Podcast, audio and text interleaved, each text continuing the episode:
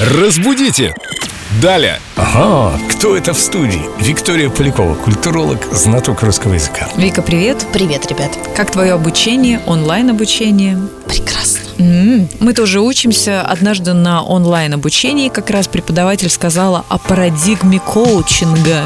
У нас возникла неловкая пауза. Что такое парадигма? А в сочетании с коучингом совсем непонятно. С коучами все встречались, а вот с парадигмой действительно не Не все. Что это каждый. такое? Да, э, парадигмой называют некий эталон, какой-то образец э, того, каким образом следует решать проблемы, вопросы, выходить из ситуации.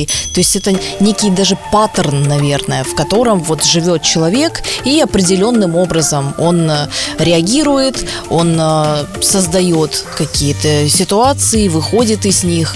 Если простыми словами, то таким образом. Это о можно обозначить. парадигме. А парадигма коучинга? А это надо спросить у твоего коуча, что он имел в виду.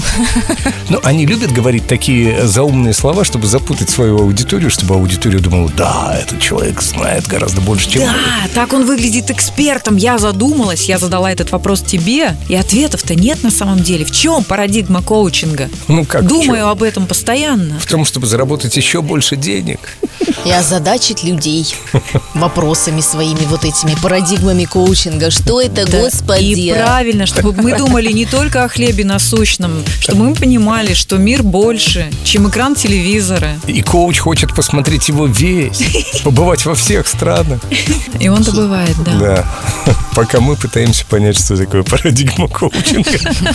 Разбудите! Далее.